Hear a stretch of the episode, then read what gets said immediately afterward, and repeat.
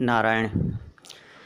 एक प्रश्न होता है कि क्या नास्तिक का भी उद्धार हो सकता है?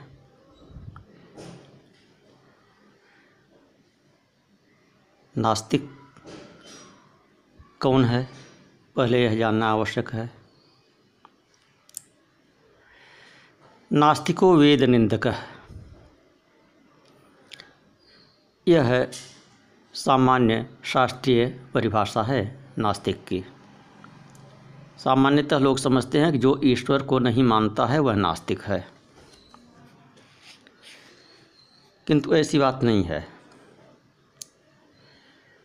जो वेद को नहीं मानता है, उसे नास्तिक कहते हैं। हमारे यहाँ ईश्वर को न मानने वाले भी आस्तिक संप्रदाय हैं। मीमांसक ईश्वर को नहीं मानते। आज शंकराचार्य का मीमांसकों से ही प्रथम शास्त्रार्थ हुआ था। मंडन मिश्र जी मीमांसक थे। मीमांसकों का मानना होता है कि कर्म ही फल देता है। फल देने के लिए ईश्वर की आवश्यकता नहीं है। इसी बात को लेकर मुख्य रूप से शास्त्रार्थ हुआ था। तो नास्तिक दोनों को ही समझना चाहिए। जो ईश्वर को नहीं मानता, वह भी नास्तिक है, और जो वेद को नहीं मानता, वह तो नास्तिक है ही। मुख्य रूप से वेद को न मानने वाले को कहा गया है। ईश्वर को न मानने वाला जो है, और वेद को मानने वाला है, वह वेद की ऐसी व्याख्या करता है कि वेद के द्वारा जो विहित कर्म हैं, वे ही फल देते हैं, स्वर्ग इत्यादि फल देते हैं। उस फल को देने के लिए किसी ईश्वर की आवश्यकता नहीं है। तो इस व्याख्या के अनुसार उनका परिणाम देखें, उनकी गति अधिक से अधिक स्वर्ग तक होती है।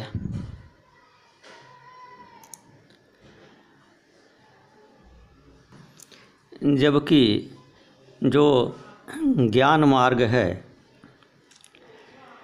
ब्रह्म विद्या के जो अनुगामी हैं, उनकी गति ब्रह्मलोक तक होती है और ब्रह्मलोक के उपरांत भी मोक्ष तक होती है।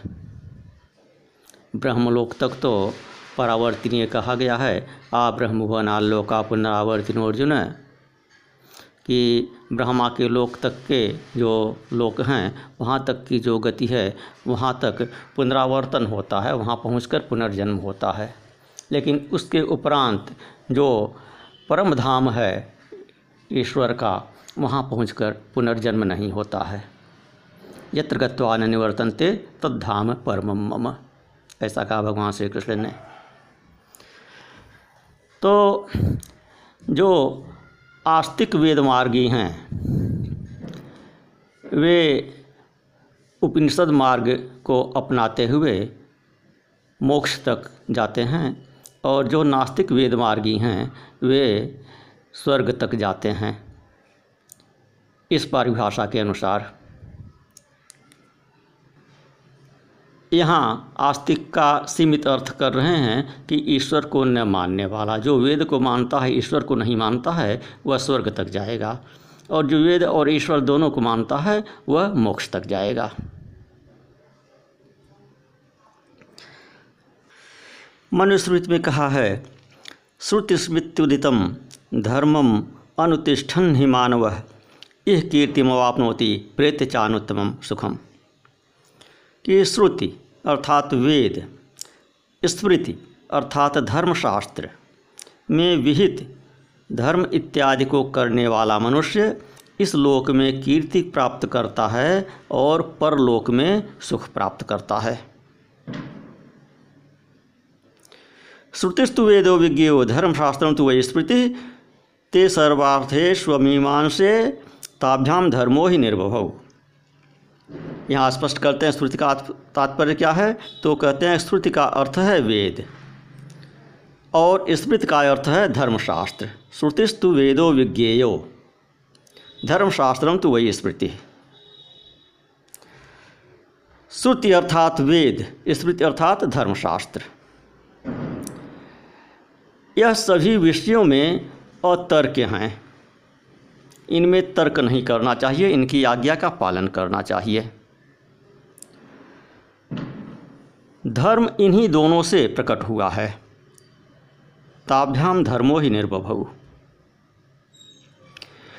आगे कहते हैं, मनुस्मृति में ही, जो अवमन्येत ते मूले, हेतु शास्त्राशया द्विज, स साधुभिर्बहिष्कार्यो नास्तिको वेद निंदक। इसी नास्तिको वेद निंदक शब्द को लोग व्याख्यायित करते हैं कि नास्तिक का अर्थ है वेद की निंदा करने वाला, वेद को अस्वीकार करने वाला। तो बोले कि जो द्विज शास्त्र द्वारा धर्म के दोनों मूल अर्थात वेद और स्मृति, इन दोनों का अपमान करता है, उसे सभी कार्यों से बहिष्कृत कर देना चाहिए। स साधुभिर बहिष्कार्यो उसको सभी कार्यों से बहिष्कृत कर जान, कर देना चाहिए, क्योंकि वह नास्तिक है। क्यों नास्तिक है? क्योंकि वह वेद निंदक है। नास्तिको वेद निंदक है क्योंकि वह वेद निंदक होने के कारण नास्तिक है। तो यह तो परमार्थ की बात हुई। कि नास्तिक है तो उसे परलोक में भी सुख नहीं मिलेगा, इस लोक में भी सुख नहीं मिलेगा। व्यक्तिनिष्ठ, यह व्याख्या हुई। व्यापक दृष्टि से नास्तिकता से समाज की क्या हानि है? महाभारत में कहते हैं, प्रज्ञानाशात्मको मोहस तथा धर्मार्थनाशक। तस्मान नास्तिक नास्तिकता चैव दुराचारश्च जायते। जो ईश्वर को नहीं मानता है, वेद को नहीं मानता है, वह धर्म अधर्म को भी नहीं मानेगा। तो धर्म अधर्म को नहीं मानेगा तो मोहवश अधर्म में प्रवृत्त होगा, और अधर्म प्रवृत्त होगा तो समाज में दुराचार बढ़ेगा। प्रज्ञानाशात्मको मोहस तथा धर्मार्थनाशक। नास्तिकता प्रज्ञा का नाश करती है, मोह को उत्पन्न करती है, धर्म का नाश करती है।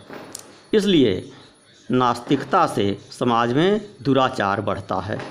इसलिए नास्तिकता उस व्यक्ति के लिए भी घातक है और समाज के लिए भी घातक है।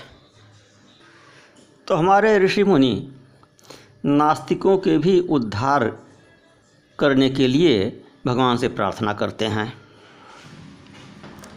उदयनाचार्य जी, बहुत बड़े न्यायशास्त्री हुए हैं। आधुनिक न्याय अर्थात नव्य न्याय के जनक कहे जाते हैं। उन्होंने न्याय कुष्मांजलि नामक प्रसिद्ध ग्रंथ की रचना की है। उसमें कहते हैं इतव श्रुति नीति संप्लव जलैर भूयो भीराक्षालिते, येषां नास्पद माददासी हृदय ते शैलसाराशया। किंतु प्रस्तुत विप्रतीप विधयो अप्युच्चैर्भवच्चिंतका काले कारुणिक त्वजैव कृपया ते तारणीया नरा। कहते हैं प्रभो, हमने यद्यपि श्रुति युक्ति रूपी निर्मल जल से नास्तिकों के दुस्तर्क पंक मलिन मानस को धोने का प्रयास किया। दुस्तर्क, कलंक पंक से मलिन, जिनका मन है, उन नास्तिकों की बुद्धि को स्वच्छ करने का प्रयास किया। श्रुतियों के बल पर, अनंत ब्रह्मांड नायक सर्वेश्वर परमात्मा को सिद्ध करने का प्रयास किया। इस पर भी जिनके हृदय में आप पर विश्वास नहीं होता, उनका हृदय तो वज्र ही है। हमारा प्रयत्न तो उनके लिए सार्थक नहीं हुआ, किंतु आप उन पर भी कृपा कीजिए। जो हमसे न बन पड़ा, वह आप करिए, क्योंकि आप अकारण करुणा वरुणालय हैं। ते जीव नास्तिक होकर अपार संसार समुद्र में पड़े रहें तो अच्छा नहीं, आप इनका भी उद्धार करिए। तो भगवान कहते हैं कि भाई, हमसे तो कोई नाता तो जोड़े, तब उनका उद्धार करूँ? उदयनाचार्य जी बोलते हैं कि आपने कंस का भी कल्याण किया, रावण का भी किया, कुंभकर्ण का भी किया हिरण्या हिरण कश्यप इत्यादि का भी कल्याण किया। तो ऐसा तो नहीं है कि आप अपने भक्त का ही कल्याण करते हैं अपने से प्रेम करने वाले ही का ही कल्याण करते हैं, आप तो अपने बैरी का भी कल्याण करते हैं तो नास्तिक का क्यों नहीं? वह आपसे बैर तो नहीं कर रहा है कम से कम। तो इस पर कहते हैं कि भगवान का चिंतन होना चाहिए। चाहे अनुकूल लेन हो अथवा प्रतिकूल लेन हो, स्मरण होना चाहिए। प्रायः तो ऐसा ही होता है कि जिससे प्रीति होती है, उसका आप कम स्मरण करते हैं, जिससे बैर होता है, उसका अधिक स्मरण करते हैं। तो कंस ने, रावण ने, हिरण हिरण्यकशिप इत्यादि ने भगवान का, भगवान के भक्तों की अपेक्षा भी अधिक स्मरण किया। नारद जी कहते हैं श्रीमद् भागवत में ही सातवें स्कंध में, पहले अध्याय में यथा वैरानुबंधेन मर्त्यस्तन्मयतामितायामियात, न तथा भक्ति योगेन इति में निश्चिता मति युधिष्ठिर से कहते हैं, नारद जी, कि मेरा तो ऐसा दृढ़ निश्चय है कि मनुष्य वैर भाव से भगवान में जितना तन्मय हो जाता है, उतना भक्ति योग से भी नहीं होता। भृंगी कीट को ले आकर अपने विवर में बंद कर देता है। और वह कीट, भय तथा उद्वेग से भृंगी का चिंतन करते करते भृंगी जैसा ही हो जाता है। वह भी भंवरा ही हो जाता है। भंवरे के भय से भौरा हो जाता है।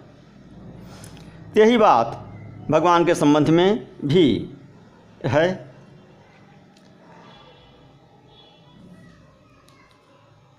भगवान से वैर करने वाले भी भगवान का चिंतन करते करते पाप मुक्त होकर भगवान को प्राप्त हो गए। भगवान का चिंतन होना चाहिए, चाहे जिस भाव से चिंतन हो। गोपियों ने प्रेम भाव से चिंतन किया, आसक्ति भाव से चिंतन किया, उनका उद्धार हुआ। कंस ने भय से चिंतन किया शिषपाल दंतवक्त इत्यादि दंतवक्त इत्यादि राजाओं ने भय से चिंतन किया। यादवों ने पारिवारिक संबंध से चिंतन किया, पांडवों ने स्नेह से चिंतन किया। भक्त लोग भक्ति से भगवान में मन लगाते हैं, चिंतन करते हैं। तो इन पाँच प्रकार के भगवान का चिंतन करने वालों का उद्धार हुआ। नास्तिक का उदाहरण देते हैं राजा वेन से। उसने चिंतन नहीं किया। वह मानता ही नहीं था और चिंतन भी नहीं करता था और बैरी भी नहीं था। तो इसलिए नारद जी कहते हैं कि उसका उद्धार नहीं हुआ। कतमो अपि न वेन सैत् पंचानाम पुरुषम प्रति।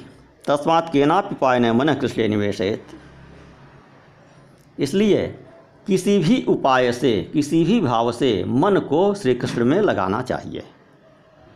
कंस को भय था भयवश वो निरंतर श्री कृष्ण के चिंतन में मग्न रहता था।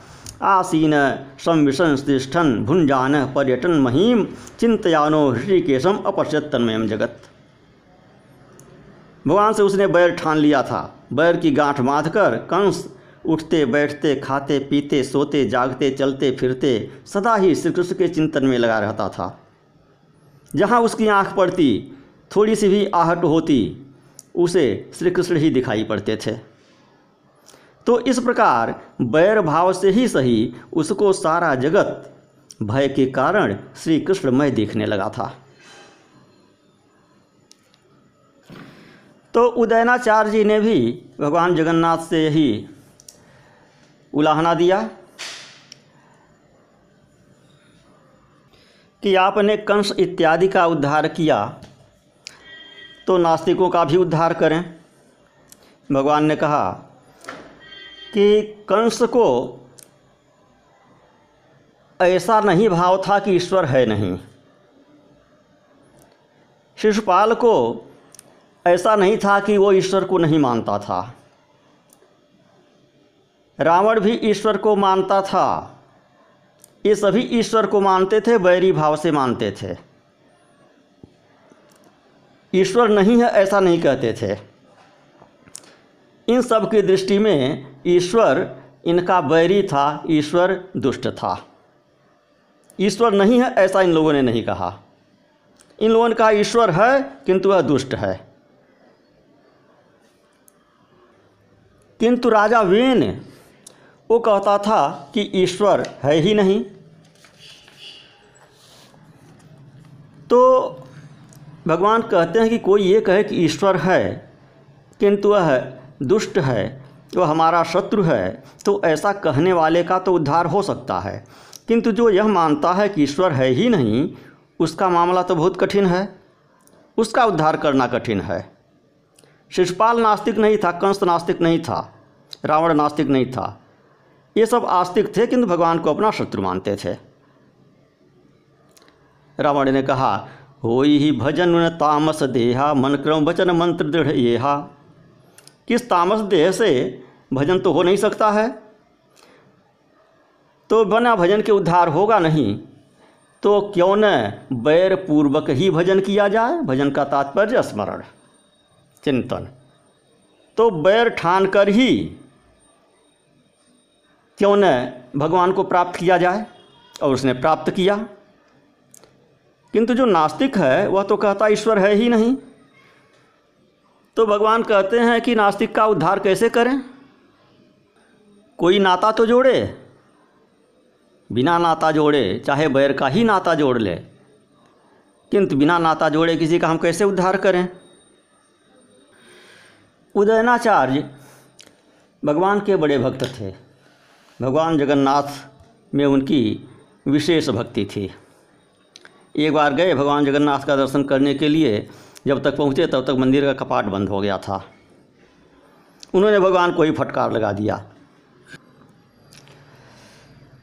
न्यायिक थे, बहुत बड़े, बौद्धों को शास्त्रार्थ में हराए हुए थे। तो भगवान को फटकार लगाते हुए बोले, ऐश्वर्य मदमत्तोषी माम अवज्ञाय वर्तसे उपस्थितेषु बौद्धेषु मदहीनातव स्थिति ही कि हे भगवान, आप ऐश्वर्य के मद में मत्त हो गए हैं। मैं ब्राह्मण हूँ, बूढ़ा हूँ, कितनी दूर से चलकर आया हूँ, और मेरे आते ही फाटक बंद हो गया आपका। ये मेरा अपमान है। किंतु भगवान जी याद रखिए, बौद्ध जब आपका खंडन करने लगते हैं तो मैं ही आपकी रक्षा करता हूँ। अपनी अकाट युक्तियों से, न्याय की युक्तियों से मैं ही सिद्ध करता हूँ कि ईश्वर है। तो आपकी स्थिति जो है, वह मद अधीना मेरे अधीन है। भगवान द्रवित हो गए और फाटक खुल गया। तो फाटक खुल गया तो उदयनाचार्य जी उनसे बोले कि आप नास्तिकों का भी उद्धार करिए। काले कारुणिक त्वयैव कृपया ते तारणिया नराह कुल नास्तिकों नास्तिकों का भी आप उद्धार करना, क्योंकि आप अकारण करुणा वरुड़ालय हैं। भगवान कहे, कोई निमित्त तो होना चाहिए? तो देनाचार्य बोले, निमित्त तो है। वे भी आपका चिंतन करते हैं। शास्त्रार्थ करने में तो आपका चिंतन करते हैं। शास्त्रार्थ होता है नास्तिकता आस्तिकता के बीच। शास्त्रार्थ होते होते रात्रि हो गई। दोनों अपने अपने घर गए। तो आस्तिक ईश्वर की सिद्धि के संबंध में विचार करते हुए रात बिताता है। नास्तिक ईश्वर को असिद्ध करने के संबंध में विचार करते हुए रात बिताता है। तो असिद्ध करने के लिए ही सही आपका चिंतन तो करता ही है। वह ऐसी ऐसी युक्तियाँ सोचता है जिसके आधार पर ईश्वर की धज्जियाँ उड़ा सके, ईश्वर को असिद्ध घोषित कर सके। तो जब नास्तिक भी आपका चिंतन करता है तो विपरीत भाव से वह आपका स्मरण करता ही है, इसलिए उनका भी उद्धार होना चाहिए। तो तात्पर्य है कि भगवान का स्मरण होना चाहिए, चाहे जिस भाव से हो। भक्ति से करो, चाहे बैर बाँध कर करो। चिंतन होगा तो कल्याण होगा ही। प्रायः बैर में अधिक प्रकार चिंतन होता है। तीसरी श्रेणी नास्तिक की है। किंतु नास्तिक ही बन जाओ तो घोर नास्तिक बन जाओ। ईश्वर नहीं है, यही सिद्ध करने में सारी ऊर्जा लगा दो। किंतु संशय में रहना ठीक नहीं। नास्तिक हो तो अच्छी तरह से नास्तिक बन जाओ। सारी ऊर्जा लगा दो भगवान को असिद्ध करने के लिए। दुविधा न में न रहो कि कभी आस्तिक, कभी नास्तिक। है या नहीं है है या नहीं है, इस दुविधा में मत रहो। आर पार की बात होनी चाहिए। या तो इस तरफ़ रहो या उस तरफ़ रहो, कल्याण हो जाएगा। नारायण।